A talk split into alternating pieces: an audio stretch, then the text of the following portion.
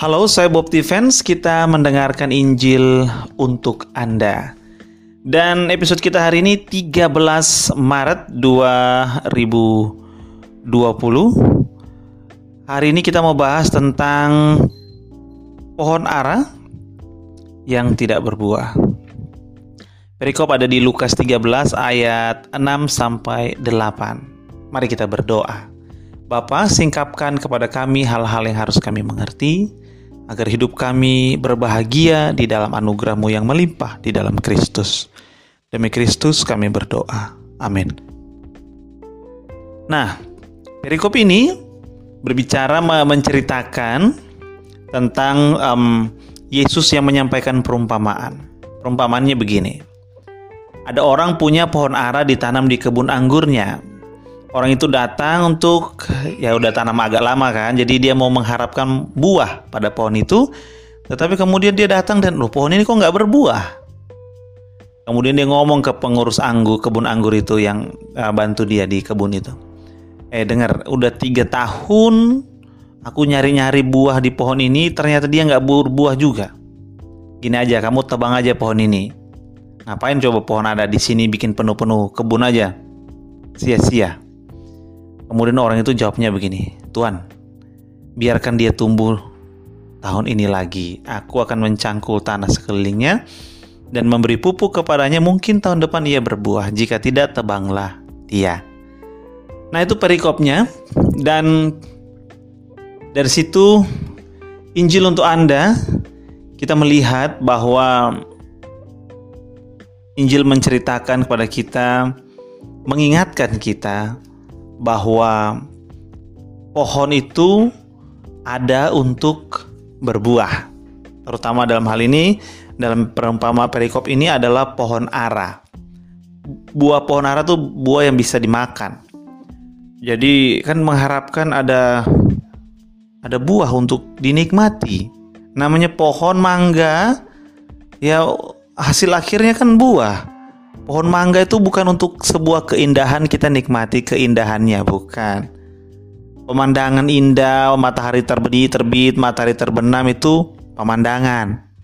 Tapi pohon mangga, ya kan, pohon kelapa, pohon pisang, kita bisa menyebut banyak nama buah. Maka hasil akhir yang diharapkan ketika itu ditanam adalah buah. Sehingga ketika tujuan itu tidak tercapai, maka ya untuk apa pohon itu hidup ya? Kan mending ditebang itu pikiran dari um, pemilik kebun. Cuman tukang kebunnya bilang begini jangan dulu lah. Kasih kesempatan nanti aku kasih setahun lagi lah. Aku mau um, setahun lagi lah tolong tuan nanti uh, kali ini aku perhatikan lebih ekstra lagi. Mungkin tiga tahun ini aku sudah perhatikan tiga tahun ini aku sudah bikin pu beri pupuk tapi belum berbuah tambah satu tahun lagi Kali ini lebih ekstra. Sehingga kita lihat tahun depan dia berbuah lah.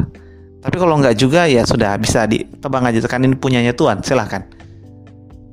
Nah, pelajaran kita kali ini dari Injil Lukas ini adalah bahwa manusia itu kita diciptakan untuk menghasilkan buah. Menghasilkan buah seperti apa? Menghasilkan buah itu kita bermanfaat bagi sesama kita. Dan karena kita bermanfaat bagi sesama kita kita mendatangkan kemuliaan bagi Allah. Itu berbuah. Dan berbuah ini bukanlah sebuah hal yang menyengsarakan sebetulnya. Karena orang-orang yang bermanfaat biasanya adalah orang-orang yang bahagia. Contoh coba kita punya sesuatu ya untuk kita bagikan Katakanlah kepada orang rumah atau kepada tetangga kita misalnya. Ketika kita berbagi, ada perasaan bahagia yang tidak bisa kita miliki ketika kita tidak berbagi. Bener kan? Kalau ada di antara kita yang pernah kita pernah melakukannya lah semua orang ya. Ada waktu tertentu di mana ada momen kita ngasih ke orang lain. Apalagi ketika kita ngasih tuh mungkin katakanlah cuma dua aku pengen nikmati dua-duanya atau satu aku kasih ya aku kasih satu lah.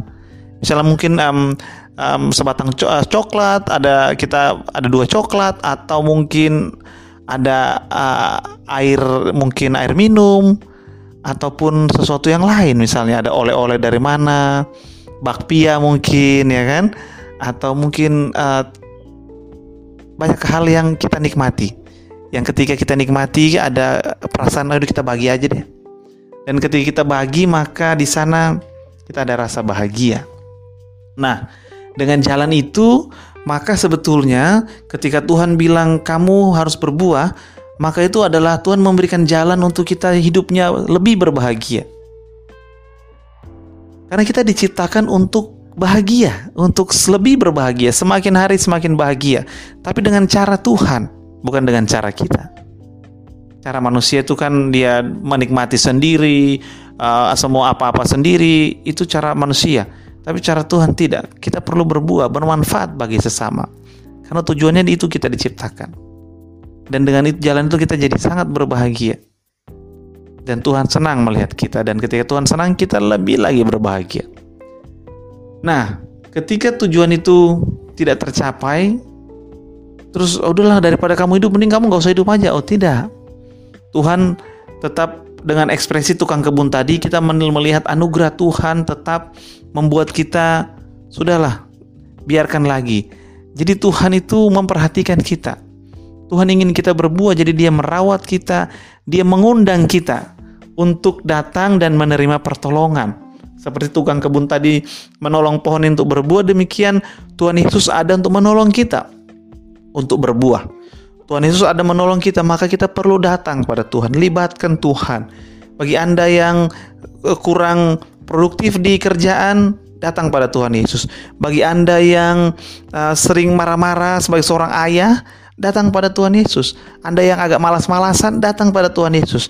Tuhan Yesus akan menunjukkan bagaimana caranya kita bisa hidup di dalam pola kasih karunia Allah. Dan dengan pola kasih karunia Allah ini kita akan semakin berbuah, semakin berbahagia. Karena memang kita diciptakan untuk itu. Yang kita perlukan adalah pertolongan. Pertolongan dari seorang pribadi yang namanya Yesus Kristus. Datang padanya dalam doa dan berseru padanya, minta tolong dia. Dia pasti akan menolong dan membuat kita berbuah, berbahagia di dalam hidup kita. Kiranya kasih karunia sejahtera dari Allah Bapa, kasih karunia-Nya menyertai Anda.